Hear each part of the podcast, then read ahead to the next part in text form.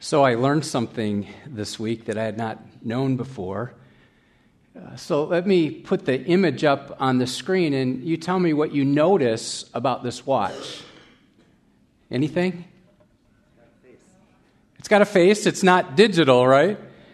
But, but here's what I learned that most ads for non digital watches have the time set to 10 10. Here's why it's so we think of a smiling face. See, advertisers know we're more likely to buy something that looks happy. Capitalizing on our inherent dissatisfaction, the worldwide marketing machine spends approximately $250 billion annually to make us unhappy with, well, with who we are, unhappy with what we have, unhappy with how we look, and unhappy with what we do. At its core, most advertising is designed to make us feel ungrateful about what we have and to feed our greed for that which we don't have. In the 1970s, the average person viewed between 500 to 500 to 1600 ads per day. In the year 2000, an individual was exposed to somewhere near 5,000 ads every day.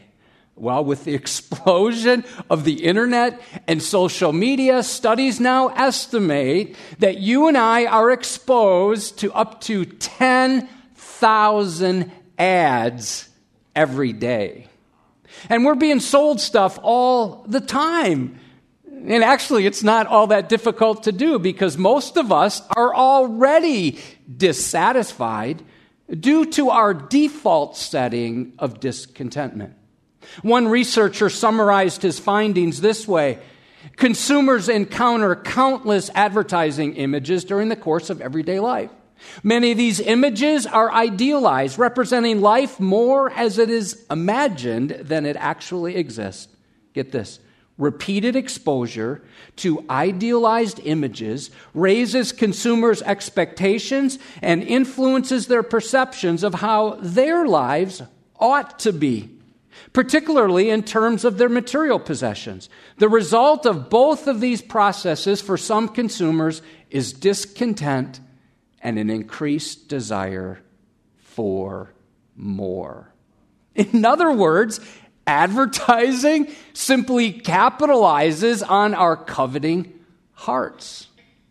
In a post called How to Motivate Your Prospects, I learned some inside information. This is what ads are designed to do. Quote, as an advertiser, it's your job to create discontentment inside the psyche of your prospects and make them desire the change that you're offering.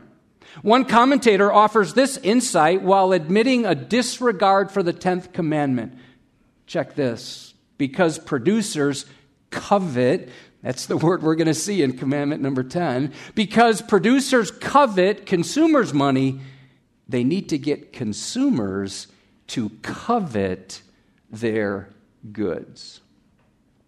After listening to the sermon last night, Edgewood member Cajun Pauly, he and his wife Lynn um, are from the Aledo area. Cajun pastored in Aledo uh, for many years. They're now members here. They were here at the service last night. He sent me an email this morning, and I asked for permission to read part of it. Here's what he writes Does the sum total of our purchases actually produce happiness?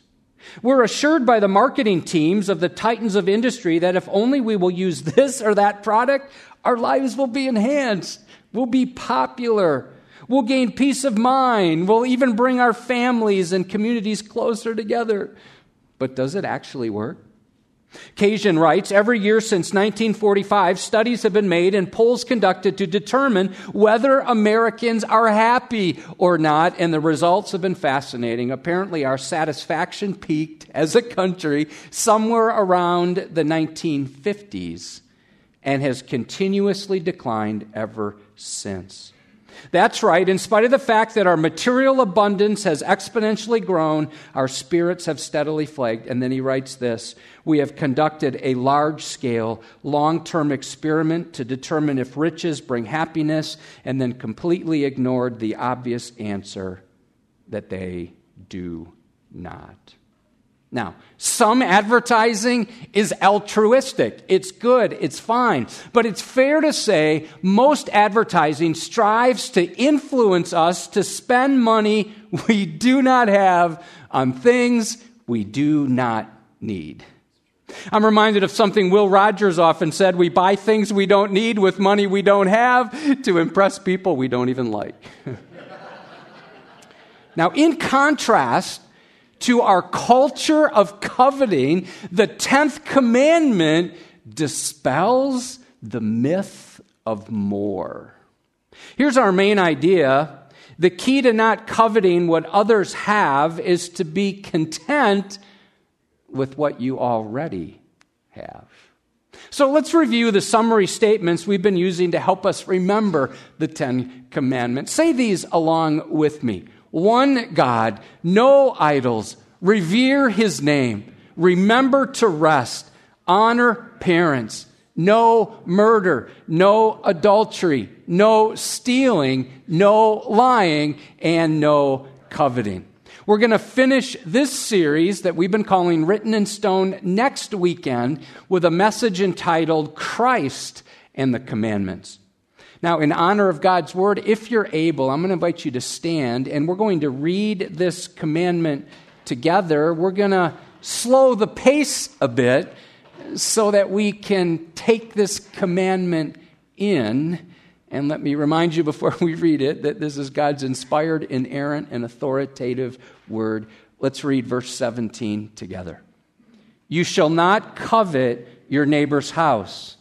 You shall not covet your neighbor's wife, or his male servant, or his female servant, or his ox, or his donkey, or anything that is your neighbor's. All right, you can be seated. God, now uh, would you guide us as we study, as we interpret, as we make observations, and then by your Spirit, take your living and active word and apply it even in those dark recesses of our hearts. Uh, Lord, change us uh, for your glory and your honor. We pray in Jesus' name. Amen. Now, the Hebrew word covet, well, it's used both positively and negatively. So the positive meaning is this it's a strong desire or delight. The negative use means an excessively strong desire to have something that belongs to someone else. In addition, it means to grasp for more. This inordinate, ungoverned, selfish desire, it's so strong that it compels someone to violate another person's property. One pastor conveys coveting this way in overt dissatisfaction and discontent with what God has provided and a longing desire for what he has forbidden. Now, whether a desire is good or not depends on the object of that desire. Let's look first at good desires. The positive use of the word covet is found in Genesis 2 9. It's used to describe the trees in the Garden of Eden as delightful, as pleasant to the sight. Psalm 19:10 says God's word is more to be desired than gold. Some of us use this word in a positive sense. Oh, let me paint a picture. Imagine that you're having surgery next week and you're nervous about it. And you're talking to a fellow Christ follower and you'd like them to pray for you. And so instead of saying, hey, if you think about it, would you pray for me? You might say something like this I really covet your prayers.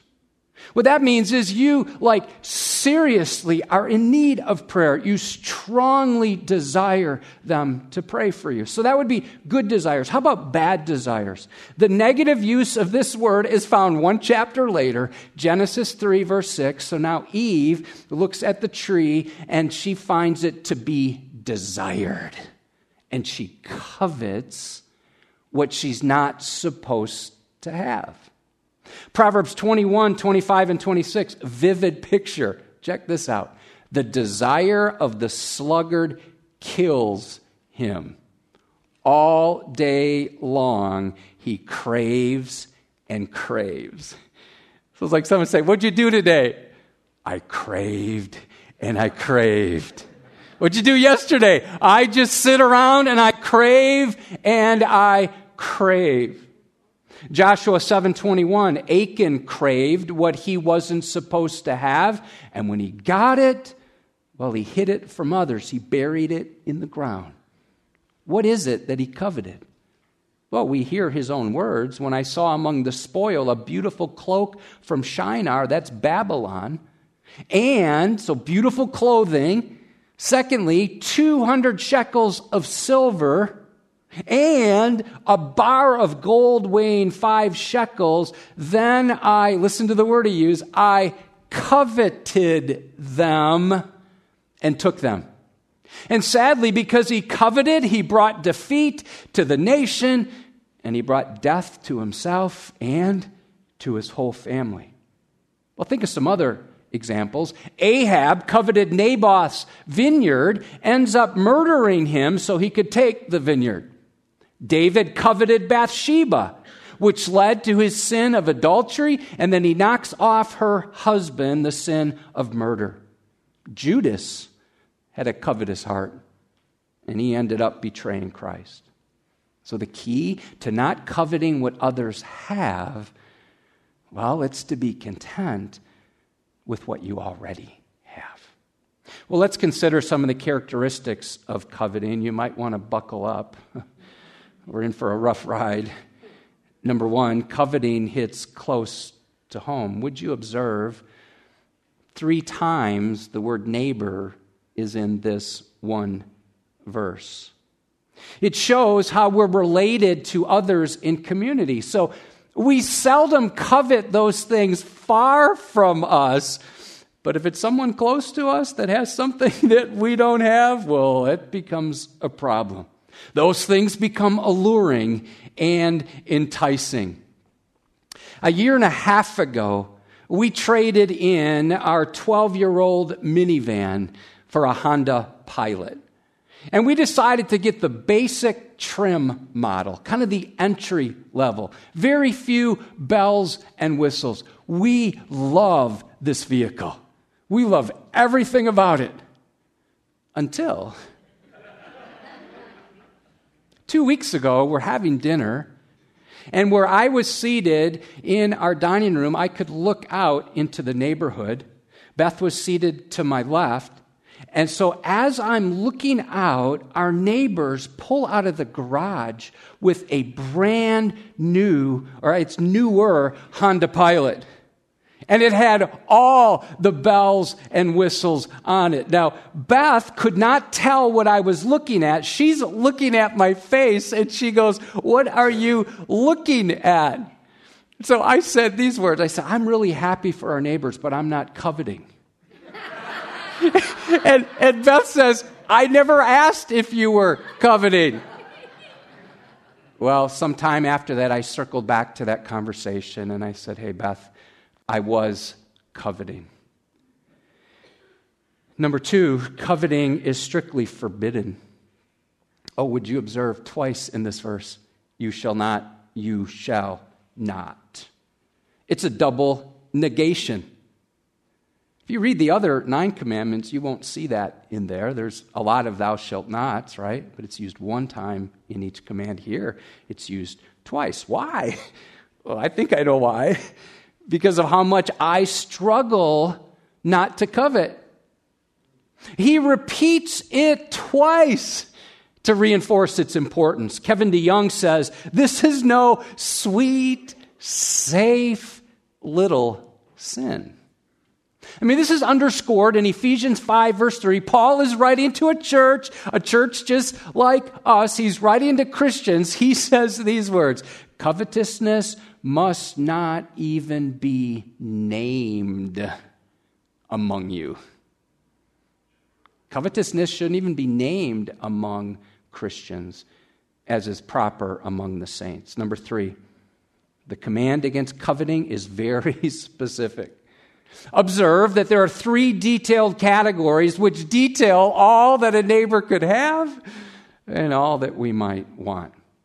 Notice first, property. That word for house can refer to a neighbor's dwelling, it can refer to what's inside, the furnishings, and it can refer to the land surrounding it.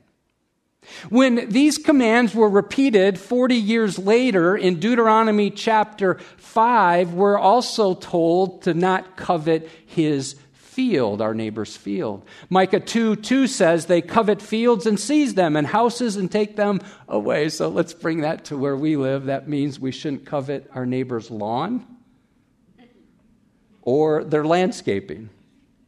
Secondly, people. The verse continues You shall not covet your neighbor's wife or his male servant or his female servant. If we go back to the second giving of the law, same verse, Deuteronomy 5, verse 21, we discover that the prohibition against coveting your neighbor's wife now gets moved up to the top. That's the number one thing to not covet. Listen to how careful Job is to make sure he's not coveting his neighbor's wife. Job 31 9. If my heart has been enticed toward a woman and I've lain in wait at my neighbor's door. Third category, possessions. An ox was trained to work the fields, was a major part of a person's wealth. An ox was one of the specified animals for sacrifice. Oxen were thought of so highly, they were often representative of the 12 tribes of Israel. A donkey well, the donkey was considered unclean, but it was also very valuable. It was used for transportation and the tilling of the ground. So, check this. In the event that our coveting doesn't hit one of these three categories, and we're looking for a loophole, uh, there isn't one. But do you see it there? Or anything that is your neighbor's.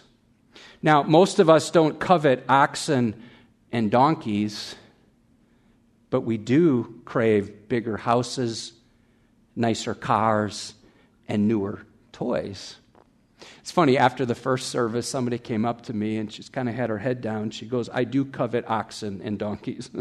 so she, she lives on a farm. So, number four, this command is unique. To my knowledge, there is nothing like this command in any other group of people, any other civilization in history, any other code of laws. Nothing like it. And I don't know of any laws on the books today that criminalize coveting. It's a good thing. Because if there were, we'd all be in jail. Number five, coveting is an invisible sin. Uh, so, with the 10th command, we move from actions to the realm of attitude.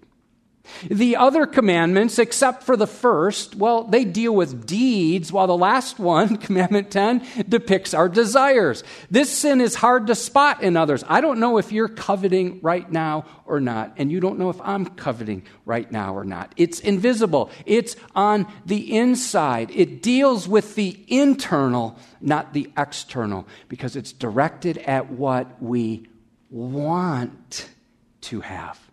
Philip Ryken writes this If God had not given us the 10th commandment, we might be tempted to think that outward obedience is all we need to offer. Francis Schaeffer once said, Thou shalt not covet is the internal commandment which shows the man who thinks himself to be moral that he really needs a Savior. Number six, the prohibition against coveting may be the most often broken commandment. I mean, I can't prove that, but we have a clue to that. The Apostle Paul had a problem with coveting. Listen to what he writes Romans 7 7 and 8. For I would not have known what it is to covet if the law had not said, You shall not covet. And then he writes this But sin, seizing an opportunity through the commandment, produced in me all kinds of covetousness. This is the Apostle Paul.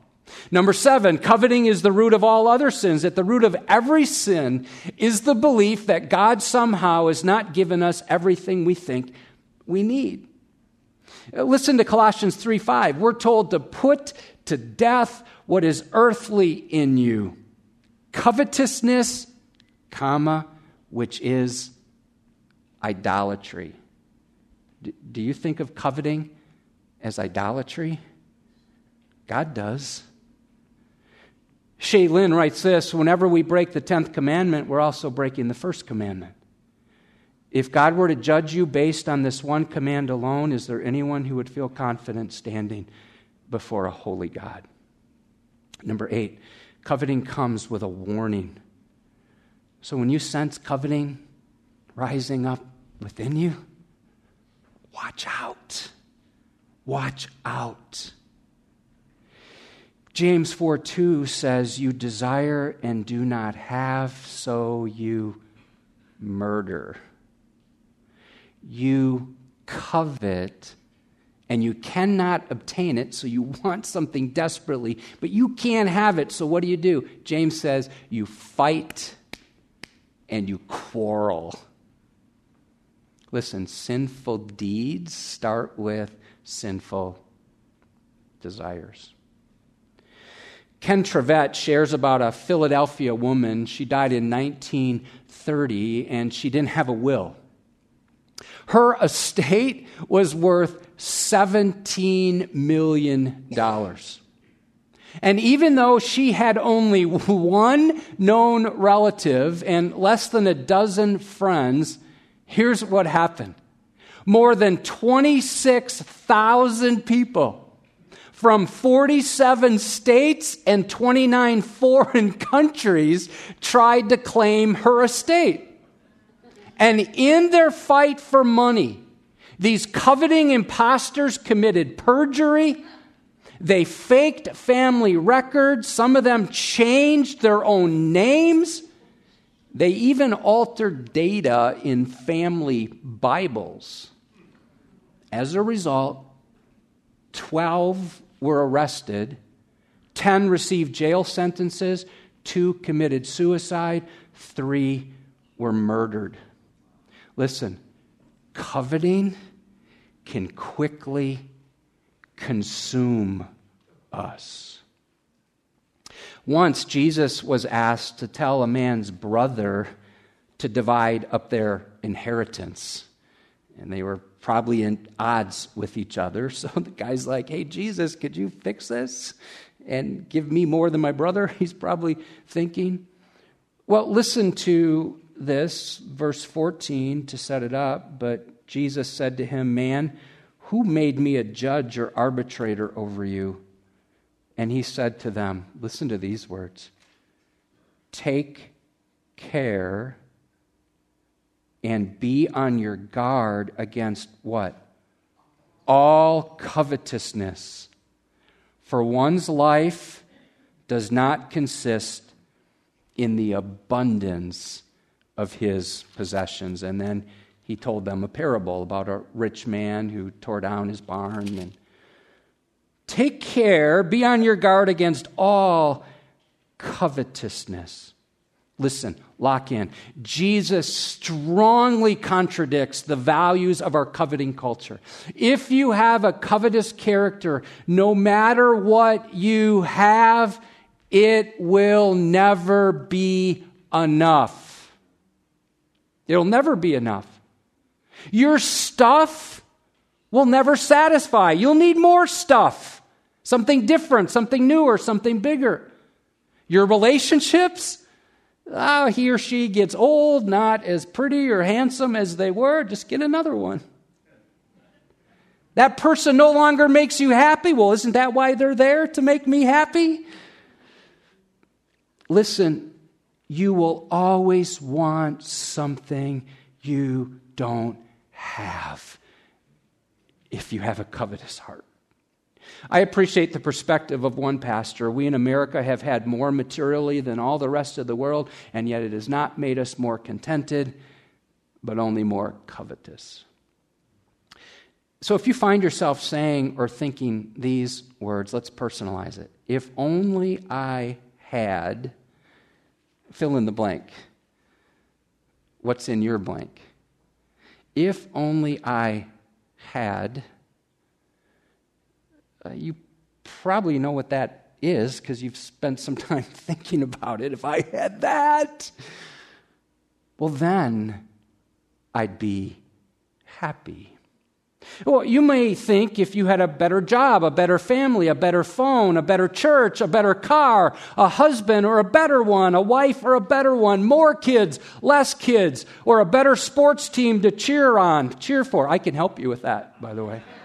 Well, then you'd be happy. Listen, get this, lock in. If you've been drifting, come back. Hope you had a nice trip, but come back because I don't want you to miss this for real. This is it right here. If you are not satisfied with what you have now, you won't be satisfied should you get what you're wishing you had. See, the key to not coveting what others have is to be content with what you already have. Well, let's get a little more personal. Here's some clues to see if you have a coveting attitude. You could answer these questions as honestly as you're brave enough to. Number one, you may have a coveting attitude if you do a lot of grumbling and a lot of complaining. You may have a coveting attitude, number two, if you become envious of what other people have. Number three, when you have a preoccupation with your possessions, you think a lot about them, you go to bed thinking of them, you wake up thinking of them, and when you're not thinking of them, you're thinking of the next possession that you're going to get. Number four, when you become stingy with what God has given you. Number five, when God is just getting your leftovers, if there's anything left over to give. Number six, when you love things and use people rather than using things and loving people. I heard about a man who was tired of his friends owning nicer homes than his. And so he went to see a realtor. He put his home on the market. He began searching for a new home. Well, one day in his search, he came across a listing for a home that checked all the boxes. He excitedly called his realtor and said he wanted to schedule a walkthrough. To which the realtor replied, Sir, that's the home you already live in. Ouch. So, the cure for coveting is to learn the secret of contentment. Well, that's found in Philippians chapter 4. Feel free to turn there. Chapter 4 of Philippians, verse 11. Apostle Paul writing, Not that I am speaking of being in need, for I've learned in whatever situation I am to be what? Content. Well, that should get our attention. I know how to be brought low, I know how to abound in any and every circumstance.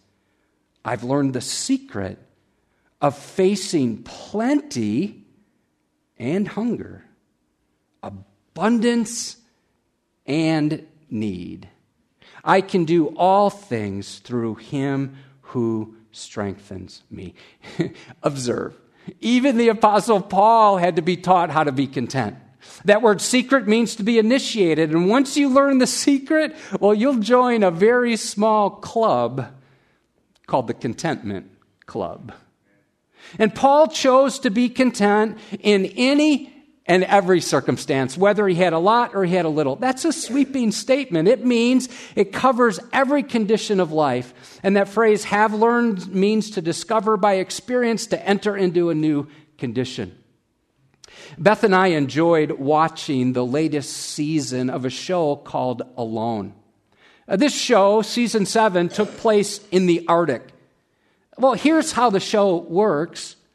Uh, it, the show tests survival instincts of different people, and they go to the Arctic by themselves with nobody else. That's why it's called Alone, with no food and no shelter and they have to survive. They have to find their own food. They all carry cameras, and then they put that all together, and that becomes the show alone. So on season seven, the incentive was anybody who lasts 100 days in the Arctic would get $1 million. The beginning of the show, they're all eager. They're all talking about the $1 million. As the show goes on, one of the guys, I'm not going to give a spoiler alert, one of the guys is really struggling with the horrible weather.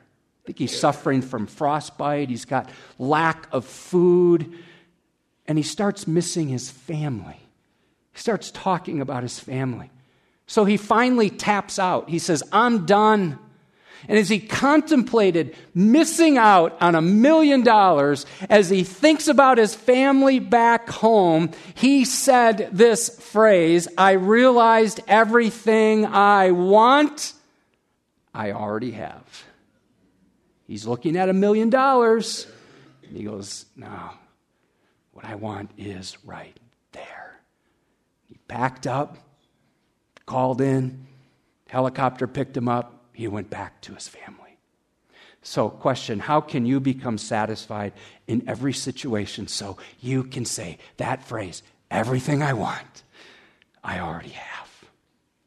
Now, you might want to lean forward to hear this. I mean, the Apostle Paul calls it a secret. Here's the secret God has so ordered the world and your personal circumstances that no matter what situation you are in right now, you have everything you truly need to be content. It's a myth that you always need more. Philip Ryken writes this Contentment is the positive side of the last commandment. It's the remedy for covetous desire. Contentment means wanting what God wants for us rather than what we want for us. Our deepest satisfaction can only come from God. Oh, get this, not from a change in your circumstance. C.S. Lewis once said, God cannot give us peace and happiness apart from himself. Why? Well, because it's not there. There is no such thing. So Philippians 4:13 may be one of the most quoted verses in the Bible.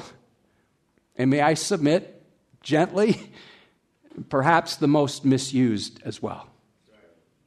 Well, check it out. Many of us know it. I can do all things through him who strengthens me.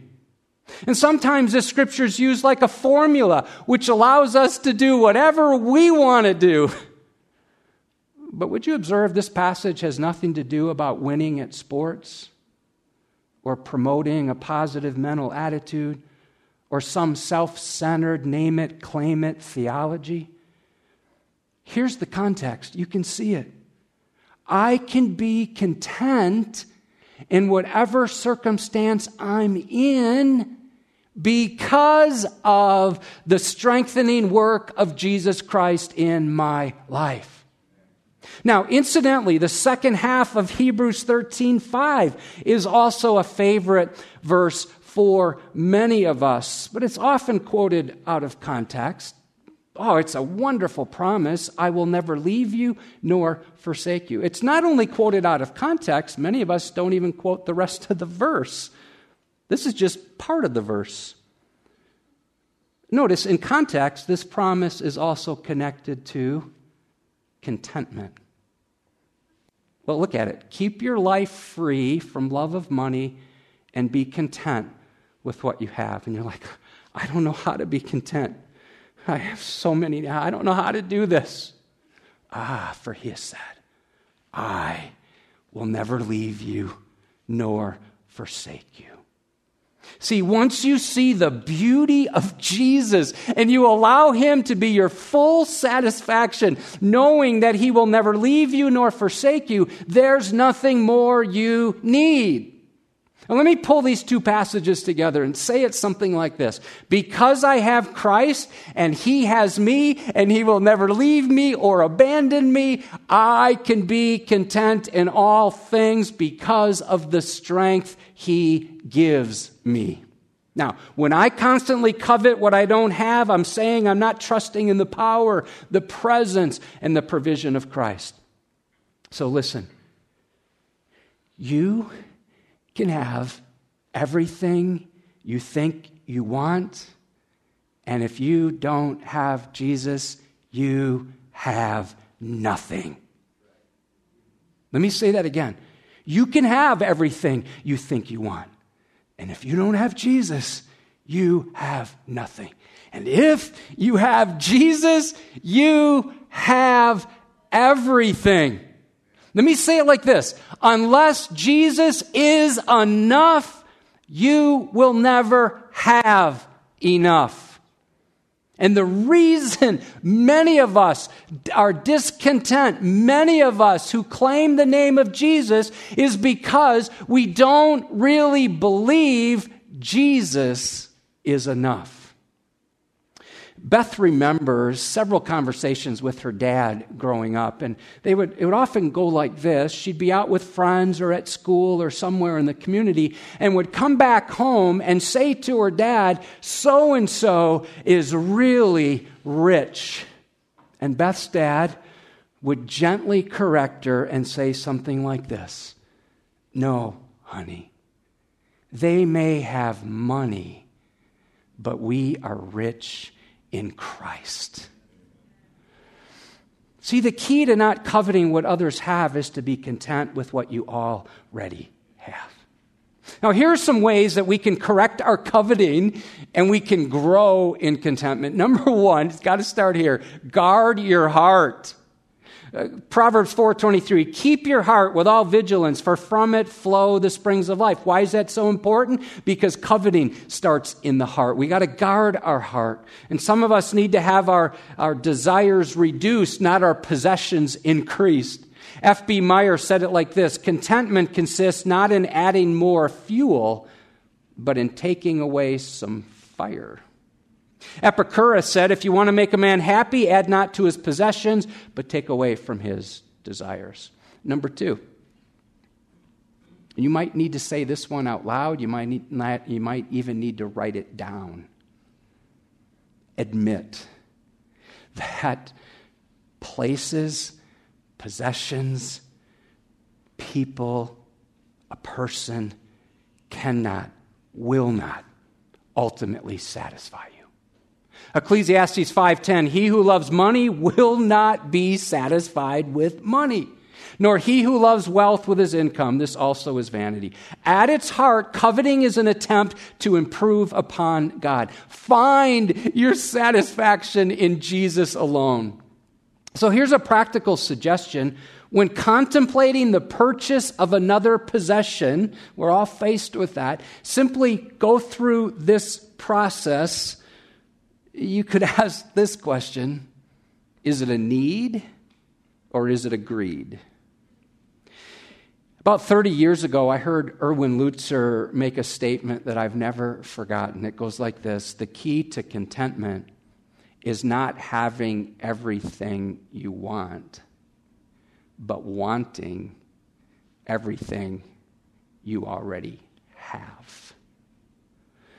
Number three, give your way out of covetousness. Nothing cures greed like giving because coveting cannot live in a generous heart. Acts 20 says, I coveted no one's silver or gold or apparel. Remember the words of the Lord Jesus, how he himself said, It is more blessed to give than to receive. Let's come back to the ways that you and I can correct our coveting and grow in contentment. I've mentioned three guard your heart, Admit that places, possessions, and people won't satisfy. Number three, give your way out of covetousness. Here's the fourth, and it's the most important earnestly desire Jesus Christ and be saved. We need to redirect our desires to go after Jesus. Listen to what he said, Matthew 6:33, but seek first. Make him your passion, him your desire. Seek first his kingdom and his righteousness, and all these things will be given to you as well. What things? From the context, it's clothing, it's shelter, it's food, it's those things we chase after. Jesus say, No, chase after me and my kingdom and my righteousness, and I'll make sure you have all those other things. So if you're not a Christ follower yet, what are you waiting for? Repent of your coveting heart and receive Jesus as the full satisfaction for all your sins. Paul Harvey used to tell the story about how Eskimos would kill wolves. They would start by coating a knife blade with animal blood, and then they'd allow it to freeze. And then the hunter would allow another layer of blood and, and another until the blood was completely concealed by frozen blood. Next, the hunter would fix his knife in the ground with the blade up. And when the wolf discovered the bait, he would lick it, tasting the fresh, frozen blood. Well, that would make him lick faster and more vigorously until the razor sharp edge of the knife sliced into his tongue. And in his craving for blood, the wolf would not realize his thirst was being satisfied by his own warm blood until the dawn found him dead in the snow. Question Are you ready to kill coveting before it kills you? Repent of your sin Receive Jesus Christ as your Savior and Lord. Don't become a servant to every advertisement you see. Surrender to Christ right now. You could pray a prayer like this God, I admit that I'm a sinner. I admit that I've been chasing that which won't satisfy. I admit that I have a coveting heart. But Lord, I repent from how I've been living. I turn from how I've been serving myself and only thinking of myself. Thank you, Jesus, that you died on the cross as full payment for my sins. Your blood satisfying the Father's holy and righteous wrath. And so I believe, Jesus, that you died in my place and that you rose again from the dead. And not only do I believe, I now receive you. Come into my life. Save me. Give me a new heart, new passions, new direction, new purpose. Forgive me for my sins. I need to be born again. And I ask you now to change me from the inside out that I might follow you faithfully the rest of my life and help others follow you faithfully as well. And I pray this in Jesus' name. Amen. Hey, if you prayed that prayer today, I'd love to chat with you after the service. Uh, you're dismissed.